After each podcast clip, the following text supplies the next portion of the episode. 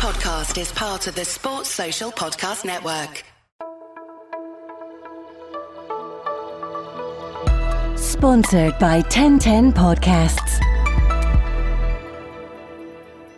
The Celtic Exchange, a fresh insight on Celtic Football Club.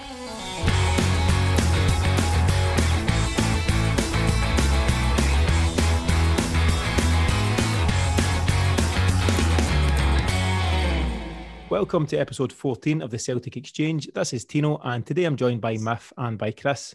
So, the third Glasgow derby of the season ended in a stalemate this weekend as Celtic once again dominated play, but couldn't convert the possession stats into goals. It's the last time we'll play Rangers at Celtic Park this season, at least in the league that is. But will John Kennedy and today's man of the match, Scott Brown, be around when the fixture resumes next season? And while you're at it, you can also add another half dozen or so others to that list of potential exits from the club this summer. We'll cover all of this and more in this week's episode. Miff, what's your thoughts on the result and performance against Rangers? Was it an improvement for you and what we've seen so far this season? Hi, Tino. Hi, Chris. Uh, I think it, the level of performance was a was a slight improvement for me. Um, felt we dominated the game and, and should have won it. However, that that therein lies my problem with today, is that we should have won the game. We didn't. We found a way not to win it. Um, the concession of the goal is just so frustrating. But it's a movie we've seen before. Um, that's that's kind of where I'm at with it. Yes, another marginal improvement in performance. Should have scored more than one goal. Um, a lot of players looking bright. Uh, probably Kenny, the only one that didn't get pass marks for me. Shape looked good. But here we here we go again. You know, should have won a game. We didn't. It's just been the story of the season. Yeah, I think you're right. You know, definitely better to watch and definitely improvements um, from what we've seen recently. But ultimately, you know, it's one point rather than three. Chris, what's your own take on it? What did you think? Reasons to be optimistic, I think, from the game today. Um, I think we have got a lot to look forward to rather than be worried about. Um, personally, myself, and I'm trying to be optimistic considering the circumstances um, very recently.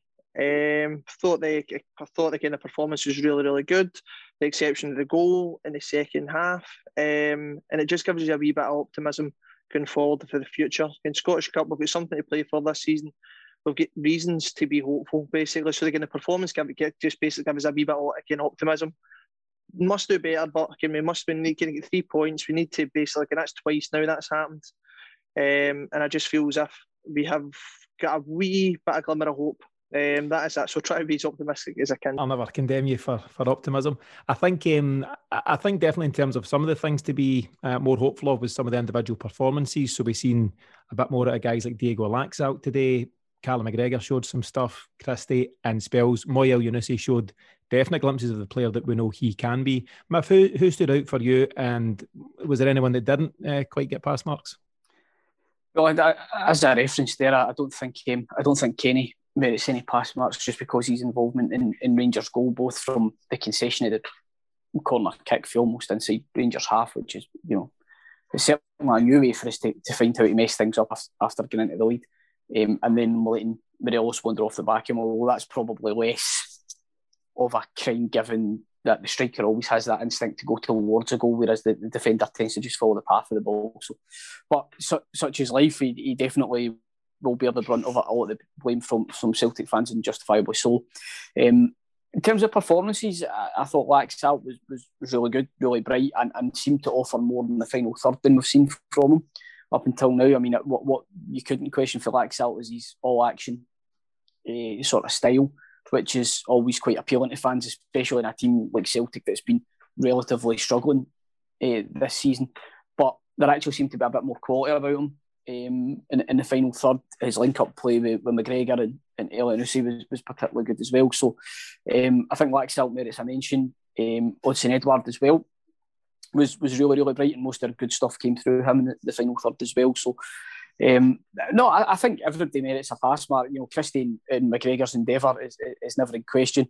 They had a wee bit more quality about them today in terms of their movement going forward, and and Brown Brown had had one of his better games of the, the season as well. So obviously, pre-match, he's made a pretty big gesture in approaching Glenn Kamara in light of you know the troubles that they had on Thursday night, and I thought it was uh, you know, an important thing to do in a, in a, you know, a real sign of leadership there. And I think and hope it seems to be appreciated across the board. So that, that first and foremost is a strong move by Scott Brown pre-match today. Beyond that, of course, in terms of his own individual performance, as you said, Miff, I thought he, he played pretty well. He obviously got man of the match um, via Sky Sports. And I think certainly up to around about the 75th, 80 odd minute, he, he done pretty well. And that's, you know, we've spoken about a lot. That's how we should be using him. We don't need to have him for 90 minutes, time after time, but he shows certainly in, in pretty decent spells, not just in 15 and 20 minutes, but, you know, at least an hour or so of a game that he can have a, a serious impact. Chris, what was your own thoughts on how Scott Brown done today? I thought he was very impressive. I really did. I, he completely bossed the midfield yesterday, controlled the game, and that's that's just typical Scott Brown. Um, so I thought again, very very impressive. But again, I think it shows his again. You've already mentioned it. Um, showed his leadership before the game. Showed his leadership on the park. And I think for Scott Brown, Scott Brown, Scott Brown has to be managed, right? You, you mentioned in terms of the 75th minute, in terms of when he substituted or whenever he whenever he came off, but that should have been him all season this year.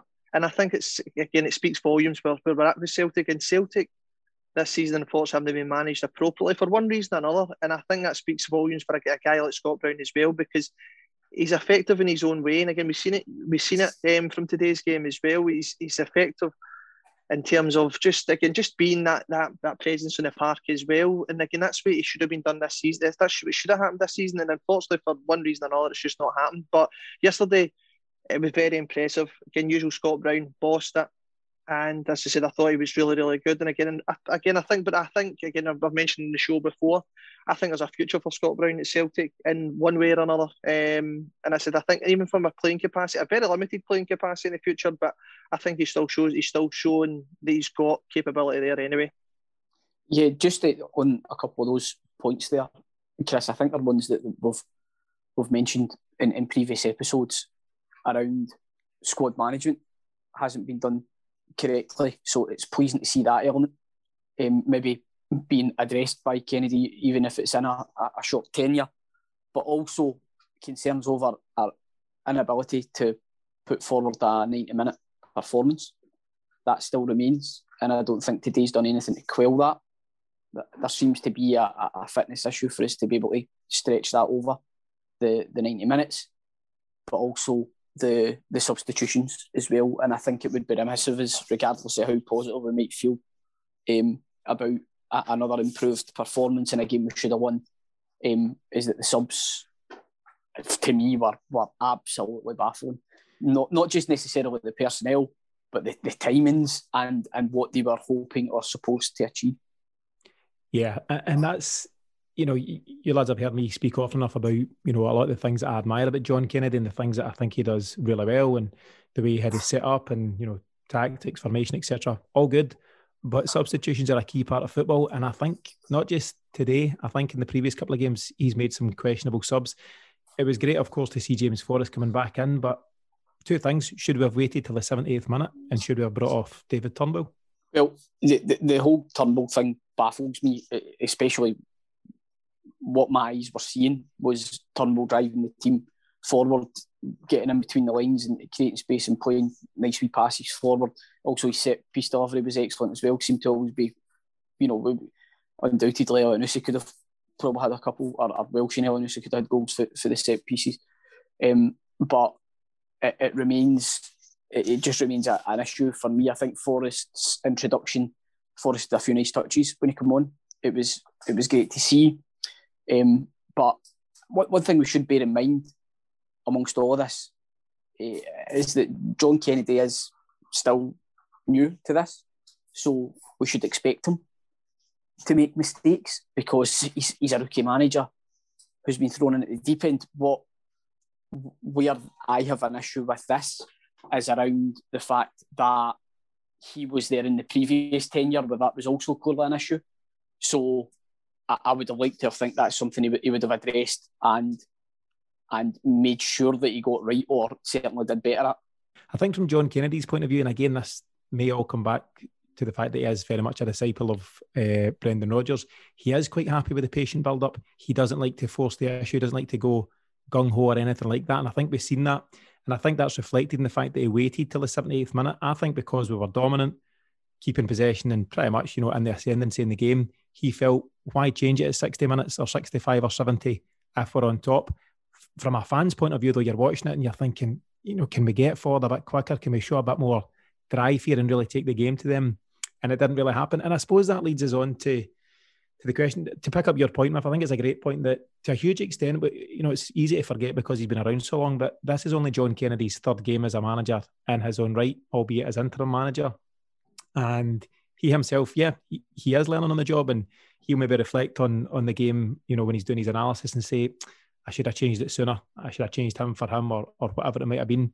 And I think it just stresses the importance of the fact that so obviously, you know, there's there's been talk about guys like Enzo Maresca, for example, coming in to potentially replace Neil Lennon slash John Kennedy, and that, that doesn't work for me. Bringing in a guy who's only ever coached at under 23 level so far to basically come in and experiment with the Celtic job or try and learn on the job, I just don't think it's feasible.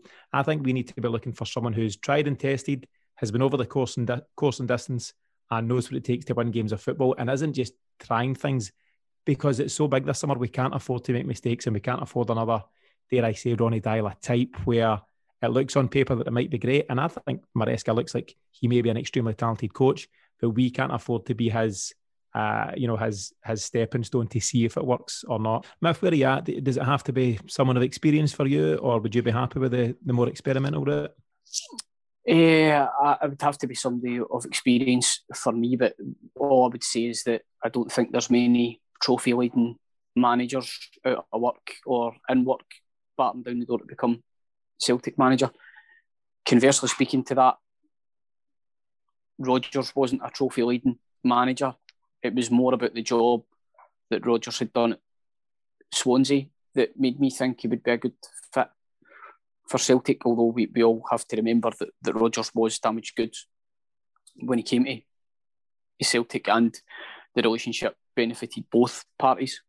Um, although it now seems to be benefiting Mr. Rodgers more than us, but that's a different story. Um, so I, I think you, you you want the romantic notion. Celtic fans are looking for something to cling on to.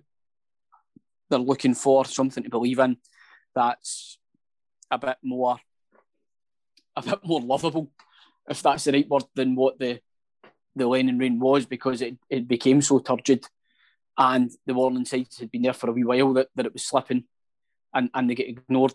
So I think there is a, a real desire for a modern, forward thinking manager or first team coach to come in. Hence why someone like Maresca would be desirable and also fashionable for a lot of Celtic fans. There's also the, the pragmatic side which says you don't you don't get the two and a half, three years that Gerrard got at Rangers at Celtic, you just will not get that. A, a project manager may need that that time to become successful, and he he or they will not get that time at Celtic. So, because of that, I think you have to go with someone that's a bit more tried and tested. Um, I've been saying for a number of weeks, I think it'll be Steve Clarke. Not necessarily that I want him, but I, th- I think Steve Clarke ticks a lot of boxes for the Celtic board because he's he's probably the safest pair of hands out there that would take the job. I think just to, I think you make a very valid point as well, Math. Um, I look out there in terms of actually managers.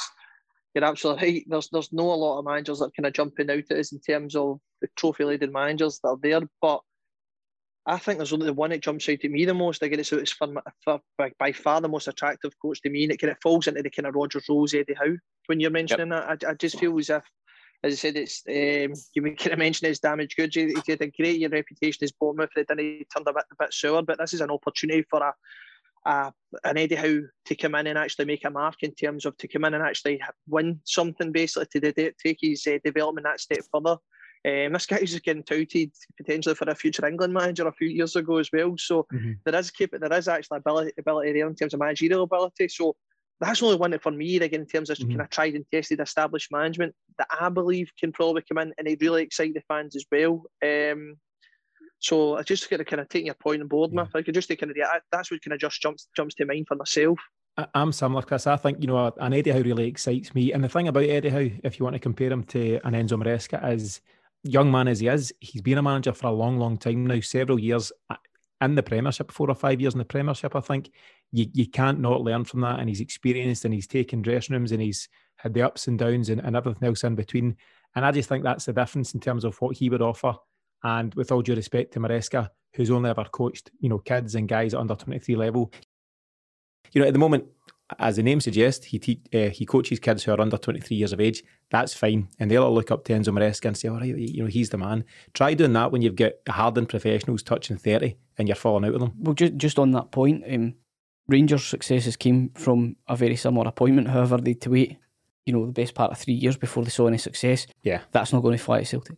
Yeah, you, you fancy sitting tight till the 2024 season for the next league title? No, no, thanks. Absolutely not, and then some. So yeah, that just shows that, as I say, you know, as opposed to John Kennedy, who I think is a talented coach but is learning on, on the job, we need to get someone in who's who's absolutely ready for the job. Um, one thing, just to go back slightly uh, to the Rangers game, when John Kennedy looked down at his options in the bench in terms of striking, uh, he had Leigh Griffiths, he had Patrick Klimala, and nowhere to be seen was Albian Ajeti. Any ideas what's going on there? Try to do a bit of surfing online to actually find out whether or not he was injured. Can I find anything? So as a bit of a head scratcher. Um, again, I said this in the, the show the, the other night. Again, I'm a, I'm a fan of Albian Ajeti. Seems to get in a great, a great position. He works hard. Um, I think obviously again he's suffered this season because he's not had the same the he's not had the deliveries in there. He's not had the, the, the service basically. But no, that's that's it's quite concerning. So whether it's I don't know something behind the scenes, fitness to be determined. Mm. Apparently, Kennedy thought he was one of the mannequins where he practiced free kicks. I mean, I, I agree with you, Chris, in terms of I think he has something to offer, and he showed in flashes uh, that he can be a, a, a decent frontman. I, I think just to look at Odsonne Edouard's chance where he was wiped out by Barisic for a Stonewall penalty, uh, Ajeti takes that first time, Griffiths takes that first time. There's, there's just there's different type of strikers, of course, in the modern game, uh, and I think he does take that first time if he's fit and available to be there. But the fact that he doesn't feature in a squad that I think there's nine subs allowed nowadays, so if you can't get in that twenty odd man squad having signed for five odd million, I just think that speaks volumes for the guy. Warning signs, definitely warning signs. Yeah. So I think just to to give you the stats, in 27 appearances for Celtic, he's got six goals. It's not top drawer, is it? No. No. So I I think if you're finding yourself out that squad, and and with all due respect and not a lot of respect, if you're behind Patrick Klimala in the in the pecking order, something's going wrong with you. Big time. Yeah. Again, again, I was not a big fan of Klimala either. Again, if that is the case, then no, some serious questions need to be asked there. Yeah. So the wonder is, I I think John Kennedy today against Rangers has got a bit more out of a few few guys that have struggled. So you know we've agreed that Laxalt had a decent game. Uh, Edouard and Elyounoussi linked well up top. Christie and flashes. McGregor showed some some you know stuff that we're, you we expect to see from him, um, and so on. So there's a there's an improvement there, but there'll need to be a serious improvement on guys like Ajeti and Barkas if they're going to have a future at Celtic. One further encouraging sign from the game against Rangers is the the ongoing partnership or the blossoming partnership between Chris Ajer and Stephen Welsh. Miff, what's your take on that? Yeah, I've been quite encouraged by that. Um, unfortunately, we believe or it looks likely that Ajer won't be there next season. Don't Um, break my heart, Miff. Don't know, break my uh, heart. Well, well, uh, d- d- uh, as a, a case you would you would break it back to keep him because he has he has been a shining star this season, and I think that that tells you something. If somebody has been a regularly consistent performer this season, they've obviously got something about them because they've been able to do it, and the chips have really been down, and everything's been falling apart round about them. Mm-hmm. I've seen a lot of a lot of chat online and, and for people that who who I know and respect, people that even people that go on my supporters bus that, that don't really rate Welsh for some reason. They don't seem to think he's he's he- he's got it long term. I, I can understand that because he, he maybe stature, he maybe doesn't look like a dominant type centre half, and, and also whilst he's still young, he seems to be quite hash bash when he's clearing the ball. You know, he, he- always seems like he's not really quite getting a full a full foot or a full head on it. But I do think as he's played more games positionally, he's got a hell of a lot better, and he does seem to work really well in, in tandem with Ajer. So I know I've been critical of the the defence in terms of set pieces, but that's not just down to one or two guys. That's a collective thing. But I think in general play, we're not exactly getting you know kind of split wide open with, with those hmm. two at the centre of the defence. Whereas, like we've seen when Duffy beat Turner in the team, those two are in practically at the centre mid position, getting turned on the you know just absolute kamikaze defending. With those two, you're just not seeing that, and I think that is really to their credit. I can understand where you're coming from, because I, I was the same opinion. I thought he was very raw, and he doesn't have that stature as well in terms of height and the Lov- physical lovely shed, lovely shed. Beautiful. to be envied. That's- uh, Armstrong is. but um, I'll give that one, big man. Oh, mind. cheers, mate. Um, no, but I thought, see, I, I think, again, what I was really, really impressed, particularly today about Welsh, was his ball retention. I thought his ball retention today was fantastic. There was sometimes, so you come into a, a again, it doesn't matter what team it is again, but you come into a Celtic team and you've got a personality like Scott Brown in front of you. Scott Brown was trying to dictate the play in some instances today in terms of saying shift it left, shift it right. But he was taking upon himself in terms of whether to drive forward and to actually open up the play a wee bit as well. Which these are just wee things, but again, these are big things when it comes onto part because again, he's, he's been his own man, he's been his own Yep. personality, and he's doing what probably Ajer has done as well. So it's just it start. It was really really good. That was just one thing I spotted today. I thought that's quite interesting to see him doing that. and, and other than uh, being almost knocking Welsh unconscious uh, with a clearance, the Bain, I thought his I know that I don't look at me like that, you know. I thought Bain's distribution was actually really, really good today. And and he managed to between them, Welsh, Ajer and, and Bain, they managed to seem to take a lot of pressure off the defence by the way that they were switching the ball about at the back, which was really the foundation for, for a lot of our attacks because we seemed to knock Rangers out their shape quite quickly. And I do think part of it was Rangers have, you know, they've exerted quite a lot over the past uh, two weeks or so, and um, Thursday night was obviously pretty pretty draining for them on, on, on various different levels. We really had a chance today just to go for their throat, and I don't, to me today just feels like an opportunity missed. We we could have went there, put our stamp on it, beat them, and let's be honest, even the way we did go about the game today was good enough to win it. We had chances to win it. To me, it just feels like an opportunity missed. But it's hard to be overly critical of the individuals within the team, except for Kenny because his his poor moments were just so notable. Yeah, I think I've flagged it, and I think you're right. You know, we can give Scott Bain the benefit of the doubt to a huge extent because for 85 odd minutes he was spot on, and I think Jonjoe Kenny, first game of this ilk, you may maybe give him again a wee bit of slack on it. That you know maybe he just he struggled with. I'm saying the occasion, obviously no no fans in Ah, but attendance, still- but he didn't quite get it. But I think you know that aside, across the board, every one of Celtic's players were you know were at least kind of seven out of ten and all that stuff.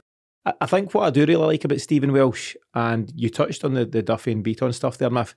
In a good way, he doesn't make the headlines, right? So Duffy makes the headlines because thrown this one, you know, into his own net almost, or he's brought this guy down the edge of the box, or he's given that away in different things. Welsh is just nice and steady. He doesn't do anything fancy. He's not, you know, he's not particularly imposing as you say in terms of his stature, but he's just a nice, tidy player. And he seems to have a threat, by the way, in the opposition box. Yep. He scored a decent header a number of weeks ago. He had a decent attempt today from a corner. So despite his lack of fight, he's got something to offer there, hasn't he? Ball again, back to a point earlier on, ball retention today. Again, three defenders first and foremost for me to defend, right? And I think Stephen Mills has been doing that and he's been doing it again under the radar. He's been defending pretty well. Again, that's again that's a sign of a again a good start, a good grounding for a defender.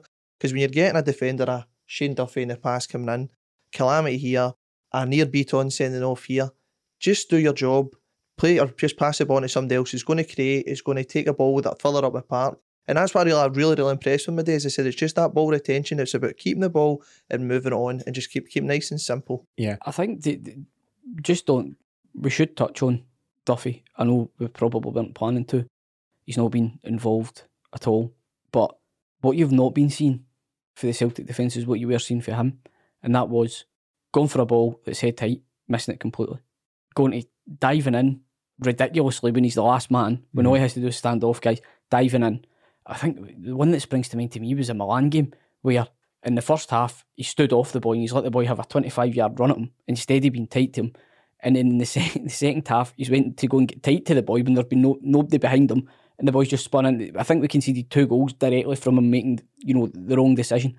I think it was a St Mirren game. He's went to header a ball, completely missed it. he just continually makes the same, the same mistakes over and over again. We went through about four months of that before he eventually get dropped out of the team. Mm-hmm.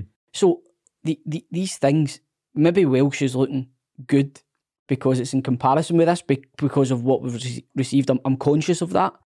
But to my eyes, there really does seem a, a good, decent partnership developing there. And and there is a lack of general um, panic in the defence. It's more now centred around the set piece area. How we fix that, I don't know. We, we probably need a bit more height in the team in, in general. We, we seem to lack a bit of physicality. And I thought that was evident today again as well at times. Um, but I think set piece defending is just as much psychological as it is physical. I think And, and big- it's, a, it's about willing to get your body in, you know, in the way of of the ball going in. Yeah. Again, I'm going to touch on some of Martin O'Neill's chat uh, on Sky Sports after the game.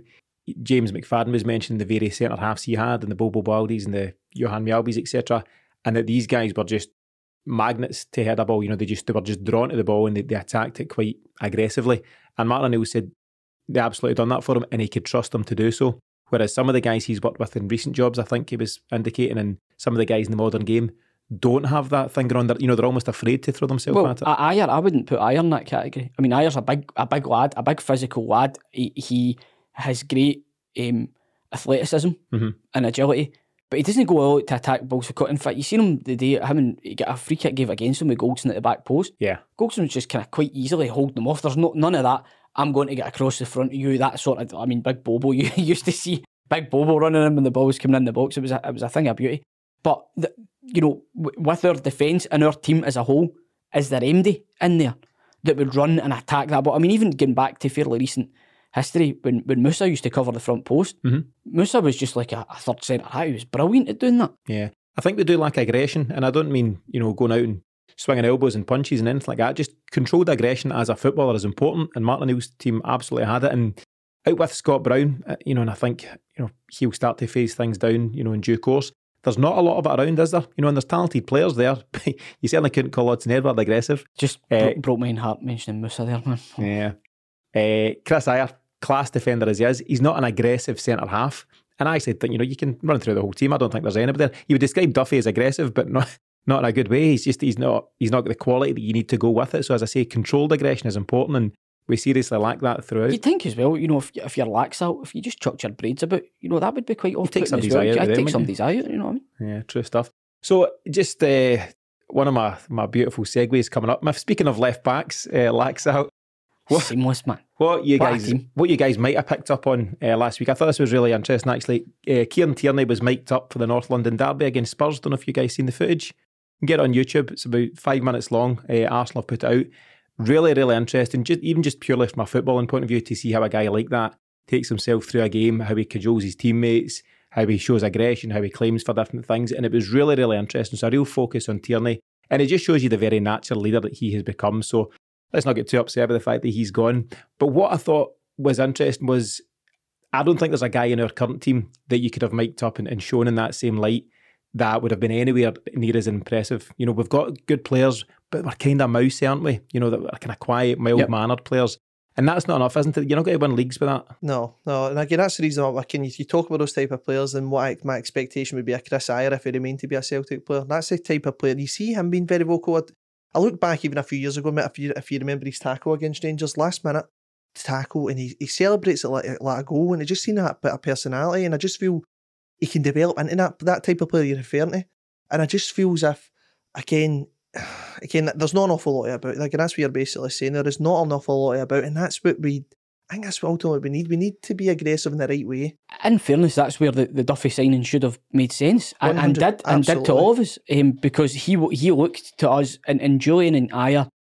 I think we looked at them playing and we thought decent pairing, but we could probably do with somebody that wants to put their head in where it hurts, and that's why a Duffy esque centre half was signed because we felt Jullien and Ajer were good but a bit too nice.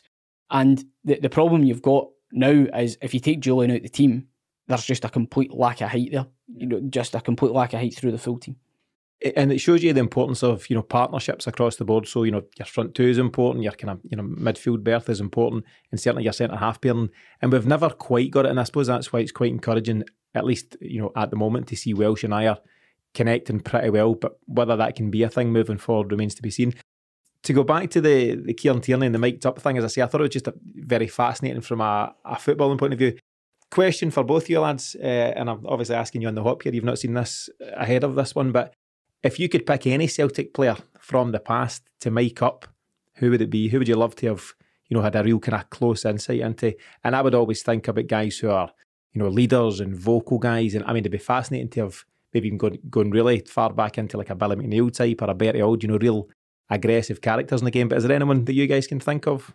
I'll come to you first, Miff. You're looking like you're searching your Celtic archive in your head. I, I yes, um, the obvious one for a man of my age and era is Paul McStay. hmm A fairly um, quiet guy, though. A fairly quiet guy, but somebody who played through. He was an interesting uh, he played right through the generations. For you know, I think he was in the team for 82 95, 96. So I'll check that for you. um, Paul McStay would be the obvious one for me. Of more recent times, Paul Lambert. Right, okay. What about yourself, Chris? Any anyone that springs to mind? Neil Lennon. Neil Yeah, Lennon for true. me. Again, I think about Neil Lennon just again, just again, obviously, again, all the, the trouble he went through as well as a player. And again, it, again, he was a, ta- again, a target. in the top, obviously in the week of all weeks again in terms of all the nonsense that's been going on. Again, I'd love to have just seen again in terms of what the kind of thought process with Neil Lennon is. And he, he was a very calm player and a very influential player for Celtic. And I always kind of wondered that way what was kind of going through his head on the park as well. And again, it, it didn't phase him. We know that. We see that. Just be interested to see what his kind of feelings were, how he kind of dictated the play as well. But Yeah. um, I'm, I'm laughingly just thinking about just one more as well. The holy goalie again, Arthur Boruc. just want to see what big Arthur Yeah. Arthur, Arthur would be uh, spouting in the football park. There'll be some decent entertainment there. But Absolutely. Uh, Interesting that the three players that you've mentioned there are three centre midfielders Paul McStay, uh, Lambert, and obviously Neil Lennon as well. And I think Scott Brown could fall into that category. So, obviously, as I say, you know, he's maybe winding down his time at Celtic, but I think that would be quite X-rated. maybe so. But on his day in top form, you know, he'd have been an interesting character to watch. I wonder as well if this is something that's going to come into the modern game. I don't know the background on that one and, and why it came to be. Um, but I thought it was just very interesting as an experiment in general, and, and I would definitely suggest that you go and watch it. Just on a more, a more general, a Celtic related general point is that we probably were very underappreciative of just how good Tierney was for the overall play, not just defensively, but he, he was a a real contributor to our attacking play as well, and he was ours for nothing. You know, Yes. he he just developed in our team, and not take him for granted in any way, but he, he's just been such a huge miss. But I think you look at it as well again, maybe us looking inwards, thinking to ourselves, right, could he really do it at that level? And then he done he started just he kept going up and up and up. In terms I'm talking about for us, and then he's taking that as well, obviously down to down to Arsenal as well. Because you've seen him think it was Benfica the other week again. He just. I mean, it, it just, it, it, I think it was his assist as well. We get an assist as well. I'm sure. Was it? Was it who was it? Who was it? They were playing during the week actually. I need to get. I'm get actually there. trying to think who it was. It wasn't Benfica Olympiacos. was it Olympiacos? He he just dropped the shoulder, go, and he just took your boy completely out of the game. And it's just he's fantastic as it's a great, it's, it's a sore one to take because there's a number of players that when look back in the recent history you mentioned the Moose as well, and it's just I think we, the best we can hope for with Tierney is he gets homesick, serves his contract, just comes back up the road. I, I think you've not seen the last of Tierney in a Nah, Celtic t- shirt, but it depends whether we get him at 28 or 36 or whatever we get Ah, him at. But yeah, he's definitely um, a real quality player. And I think he could kick on and go to another level. You know, he's playing obviously at a high level down there. But every time you, you see him on, on, I don't know, a match today or whatever, they absolutely rave about him. the debate that again they're having down south now is Andy Robertson v Kieran Tierney um, argument. I know that's been going down Well, the rounds in social media. The, the four, the four that they keep mentioning is Reguilón for, for Spurs, who's a, a very player. impressive player. Digne for Everton, who I, I don't think is as good as, as Tierney or Robertson for that matter. Tierney and Robertson. Um, Robertson has had a poor season this season in terms of his attacking input, but I think that's just because Liverpool just seem to have lost the plot completely as an Mhm. attacking force for the time being, at least anyway. Whereas Tierney kind of ploys a lone man forward down that left hand side, and it's quite it is quite remarkable. I, I just wonder. I know this isn't the Arsenal exchange or the Kieran Tierney exchange or anything, but I I don't think he looks fully integrated into that Arsenal squad. There's something I don't know. There's just I I think Arsenal aren't quite Arsenal as we know them at the moment as well. You can see the absolute uh, love that Mikel Arteta has for him. You know, you see him embracing him yes. post match. I, I, I, is Aubameyang their captain just Yes. now? I just think it's, it's a certainty that Tierney will be the next Arsenal captain if they can keep him, and then he'll kick that, on. that- that's what I mean. I think there's a few. I, I don't mean to sound uh, kind of I, I don't old fashioned when I say this, but I think Arsenal always had that reputation as being a bit soft, and a few big time Charlie's been there. Eh, To me, there seems a lot of guys there on big money that aren't putting in the required shift. Whereas somebody like Tierney, whether he was earning ten bob or fifty grand, he, he just plays the way that he plays, and he, he always has done. So I think guys like Tierney will be absolutely critical to Arsenal. You'll see if, if Arteta staying, Tierney will stay. But I, like you, Tino, I think he's actually destined for, for bigger things. I, I think he could easily go to a Man City. Yeah. Um, something like that. He definitely couldn't. Good luck to him. So we'll kick on now. We'll, we'll move back from some Arsenal chat back to Celtic. So again, looking at the more general picture just now, obviously um, disappointing not to get the result against Rangers. Where do we think this leaves John Kennedy's chances? Has anything changed? Does it improve them? Does it? Does it I'm, not? I'm going to make a bold statement. hmm This is a bold statement. Go for it. I think they might give him the job if he wins the Scottish Cup. And the showers. Potentially. you don't want to break tradition. Tradition's Please. important. Big Pedro, he's Gant Speedos on. fixture. What they've an. I know, what an Last last act, Oh a my final goodness. act. So yeah, I mean, if John Kennedy, so obviously he's he's not got the result against Rangers today. We've obviously got five league games left after the split, one of which will be at Ibrox. If he, I don't know, if he wins four or all five of them, and then the Scottish Cup, I, I, I don't think league that that's gone. I, I think if he wins the Scottish Cup, he's he's got a really good chance of getting the job. That's Yeah. that's just how I feel. I, I think that would be a very Celtic thing to do. and how would you feel about it? Would you be pleased enough? No, no, not for you. What about you, Chris? No, um, I think I'm sorry, sorry, Matt, but I, I just feel as if I think we we can obviously we can win the Scottish Cup. I've got after I've got a bit of encouragement after today. That I think we I, I've already told you we are winning the yeah, Scottish Cup. that's right. Take it, take it Um, as read. I, I, I actually feel we've got a really good chance now in terms of winning the Scottish Cup after seeing seeing today's performance. I'd be really, really disappointed if we did win the Scottish Cup. Right, sorry, and John Kennedy's Celtic manager. I'd really eh, permanently. I And just, I- I'd be really, Yeah. really, really disappointed. I don't think that's unreasonable. I think a lot of people will feel like that. You know, they'll respect John Kennedy, be great to win the Scottish, but if he then moves on, then I think that's okay. That- I just get the feeling that the Celtic board will want to they want to play safe. That's i- i- if Kennedy wins the Scottish Cup and then is backed in the summer to a degree of, you know, they, they make the appropriate changes that have to make. Players get shipped out that want to go. They identify some targets and, and, and bring them in, which is how Celtic have worked. You know, signings have been made, comings and goings have been chatted about whilst we've got an interim manager and which suggests that there's obviously a some form of transfer committee working in the background somewhere you know, somebody like Kennedy then just staying in situ. I'm not trying to ease the fear here, lads. I'm just saying that, that I, I've got a feeling that as this progresses, and if Celtic do win the Scottish Cup, I could very much see Kennedy staying in charge. I'm not saying it's the right decision. I'm not saying I'm happy about it. yeah. I'm just saying I could, re- I really, really could see it happen. hmm I, I could as well, you know, with with experienced the Celtic board in recent times, and, and it wouldn't be unlike them to make such an appointment. But use the word safe, Miff. I, I think it's anything but a safe appointment, and by safe I mean in the, the eyes of Yeah, the fans, aye, aye, because I think yeah. the fans could revolt, and I know they've obviously had their issues this season in terms of some of the protests that we've seen, but I, I just. As I've said before, for me, John Kennedy is the right guy at the wrong time, or potentially the right guy at the wrong time. And I just think it's so important, given what we've experienced and what we've suffered, you know, which I think is a fairly accurate word to be using, what we've suffered this season, I think the board really need to to get this one right. It's so so important. It's it's potentially the biggest important in you know the, the modern history of Celtic. You know, Peter Lawwell's been there since two thousand and three, and you know there's been some big appointments and, and loads of success during that time. And I'm not you know dismissing that at all. But we've now reached this crossroads where we're deciding, you know, what's the direction moving forward, not just for next year, but for the next five and ten and fifteen years. And it's just so important. And I think that's why John Kennedy may suffer because I think a clean break is probably best. Well, to my mind, you know, I'm I'm saying that about about Kennedy.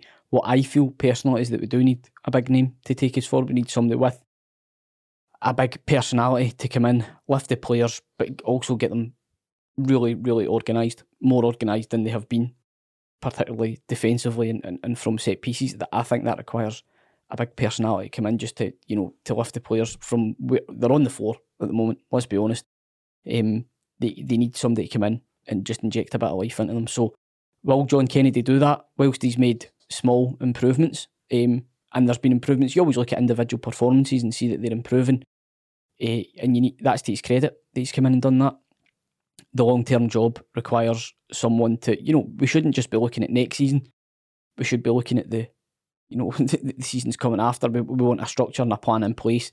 But I think it was announced earlier in the week um, about the coefficient and that there'll be direct entry into the Champions League as of, as of next season. So invariably, whilst whilst the ten was important this season and it was important to Celtic fans and, and should have been important to the, the board and the players, when it comes to money, Dominic McKay isn't in yet. You could actually argue next season's far more important. Yeah, I don't think there's any doubt about that, and just you know, just stresses the importance of of the weeks ahead. I think as well for the the the new head coach, whoever that may be, and I do think it will be a new head coach as opposed to John Kennedy. There are so many key objectives for this guy to come in, and it's going to be such a busy summer. I mean, you know, just rhyming them off. First of all, he's going to have to deal with the guys that he loses, right? You know, potentially Edouard, Ajer, etc.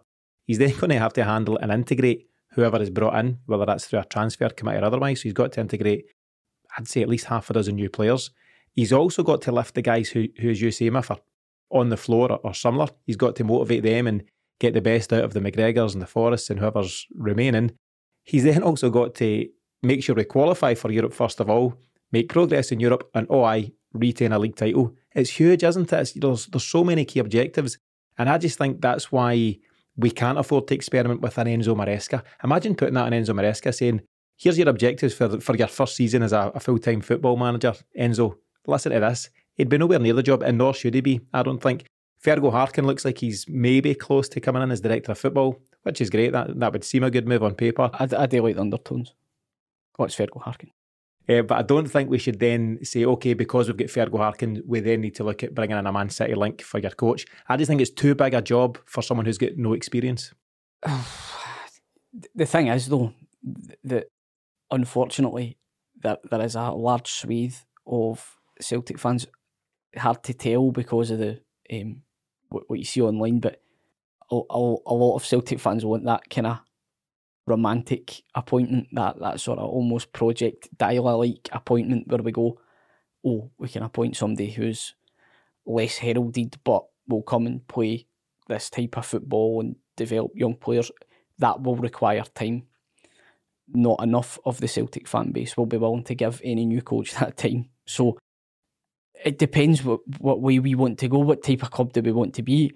If you make that appointment, great don't expect to be qualifying for the Champions League the next season because you will have to allow that guy time to, you know, bring the right players and develop. Much like much like what Gerrard had to, had to do at Rangers. You know, he he wasn't a success overnight. Mm-hmm. He, he, had to build, and it, it really really needed patience and the patience of the board. So, would the fans be willing to give any new manager that patience? I would I would tell you that the answer, the vast majority of fans will not. Yeah, I mean, patience isn't something that you often associate with any new Celtic manager. And the bottom line is, and it's wrong. But the way it is is you must hit the ground running and you must win the league title, and anything else is failure. That's how it is, isn't it? Yep, absolutely. I, I just feel that I actually get quite excited with Enzo Maresca uh, link, and I think as well if it is a Fergal Harkin appointment, I think it just naturally fits.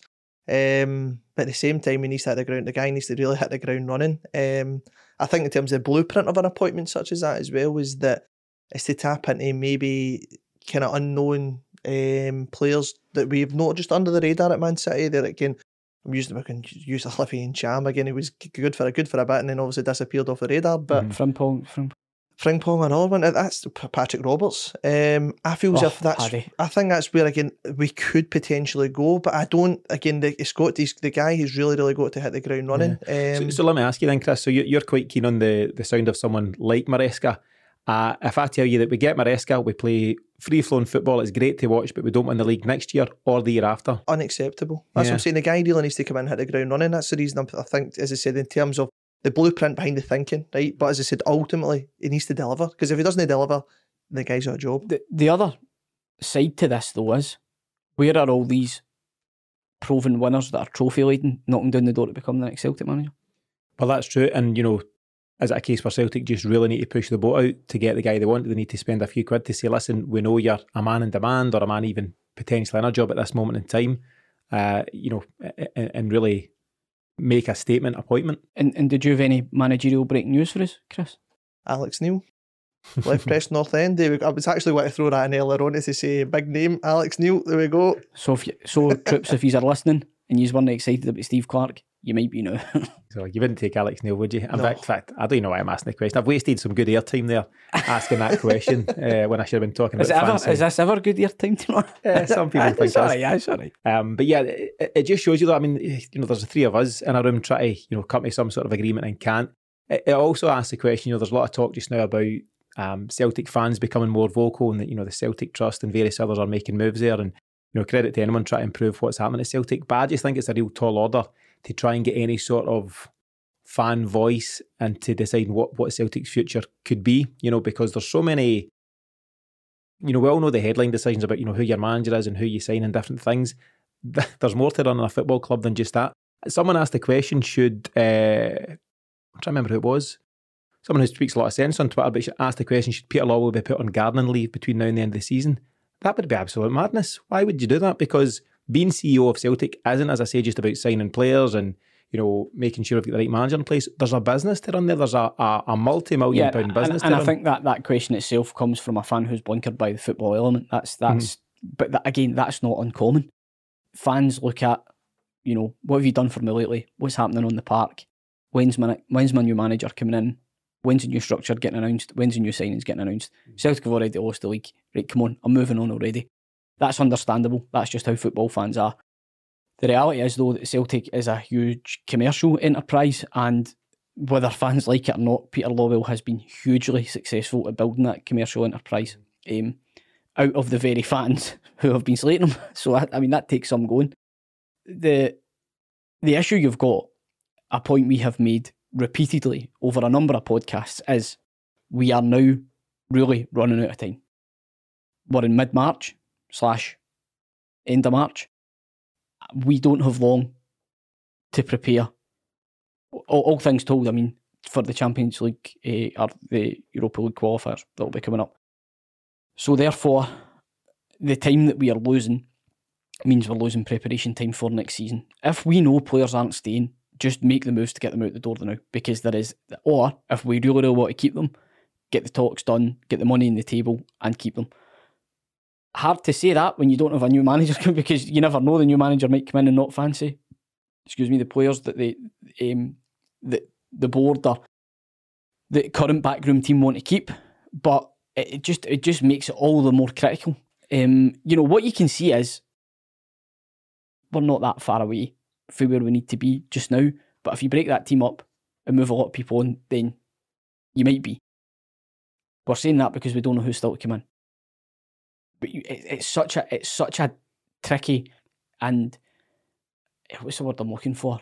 We're, we're just really at a crossroads, and we need to get that next decision right. And the quicker we, we make that decision and bring somebody in, the better for everybody. Yeah, I mean it's a precarious position. That that's, the bottom line. Aye, aye, aye. I'll, I'll do your I'll do your words Thanks for, for you. Smith. Thanks for that. But we're in this position where yeah, there are so many key decisions to be made, and as you mentioned, the John Kennedy might think somebody's a superstar. Say it's Christie. The new guy coming in might say absolutely not. He's not the kind of guy I want. And until we we make some firm decisions, we are we're in this kind of limbo position. And football ultimately is all about opinions, whether it's watching a game down your local park or if you're a top level coach. Some guys like some players, some guys don't. Some guys like systems, formations, whatever it may be, zonal marking, not zonal marking, you name it. It's all about opinions, regardless of what level of football you're at. And we're in this position where we cannot make those decisions confidently moving forward. And I mentioned the objectives for the new guy, you know, influx of players, qualifying for Europe, winning the league no less, lifting the the morale in the camp. It's just so tough to do. And until we start making firm appointments, we can't do it. We can maybe, you know, do some things in the background, and I'm sure John Kennedy's got a level of professionalism and different things going on. But we're in this halfway house right now, and it's frustrating to be. Yeah, you asked the question about Peter Lawwell as well. We can see that that we're building it. We're we're in a period of transition here now. Peter Lawwell needs to be building towards that. And what I mean by that is Dominic McKay coming in and having the foundations in place. But to talk about player sales, player purchasing again, t- talking about um, talking about that earlier, obviously, obviously during the week there. So in order to actually do that transition, as I said, you need you need guys like that in place in order to facilitate it. I know I'm getting frustrated. I get like it a lot of many other Celtic fans. Again, in terms of the transition, we don't see it. But there must be stuff that's going on in the background now to say like in terms of the movement. But it's We hope- got we to hope be. so. There's got We to hope be. so.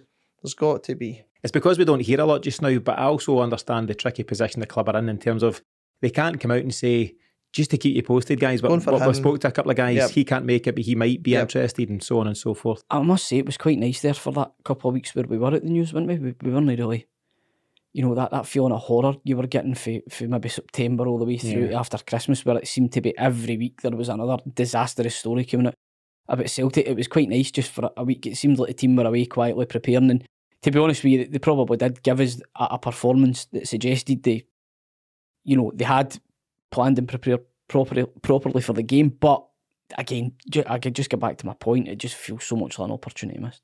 Yeah, it does. You know, in terms of you know the game against Rangers, it, it does feel like there was improvements. And and Matthew spoken about the importance of performance, and I totally agree with you. And it's a Celtic thing, isn't it? It's not good Yep. enough just to win. So it was good. I suppose we didn't get the win, but we got the performance. It showed that there's improvements there. But we need to now turn that up a notch and, and turn them into wins. Chris, just any final thoughts from yourself? Are you feeling hopeful at this moment in time? So as Miff says, we're, we're mid to late March. Are you feeling hopeful? Are you still a bit down in the dumps? Where are you at? No, I'm feeling a wee bit better after today. To be honest with you, I'm going to. I, I do really, really feel better about it, and we could go. Let's go and get a Scottish Cup win. Yeah, let's get it again. That's to, to let them know. No, we're not away, and yous are not in the ascendancy. We are not far. We're not far away. So I'm being very, very optimistic considering I've been down in the doldrums for a number of weeks now. I've been worried about you, mate. So it's good to hear those words. What about yourself, Miff? Where are you at? Uh, probably just got to go home and get drunk, Tino, if I'm being perfectly honest with you. Um, Drowning your sorrows in just go home and get drunk. Um, and I'm probably going to order the Alex Neil CSC uh, banner. to plan ahead. Are you going to rip up your Stevie Clarke one? It's Stevie Clarke one. I don't know. I'll keep that just in case. Just to, plan B. it's always good to have a backup. Unlike Celtic, I've got a plan B. Good stuff. So Celtic now head into the end of the season split, a full 20 points behind Rangers, and it's clear there's work to be done to restore the confidence and killer instinct within the squad if they're to mount a credible challenge next season. It's also clear that a number of players from the current squad will be moving on in the summer, and some strong characters must be brought in to replace them as the rebuild takes shape. My thanks as always to Miff and to Chris for joining me on today's episode of the Celtic Exchange, and finally, our thanks to you for listening. And if you're enjoying what we do, please remember to follow and review us on Spotify, Apple, and wherever you get your podcasts. And we'll see you again next week.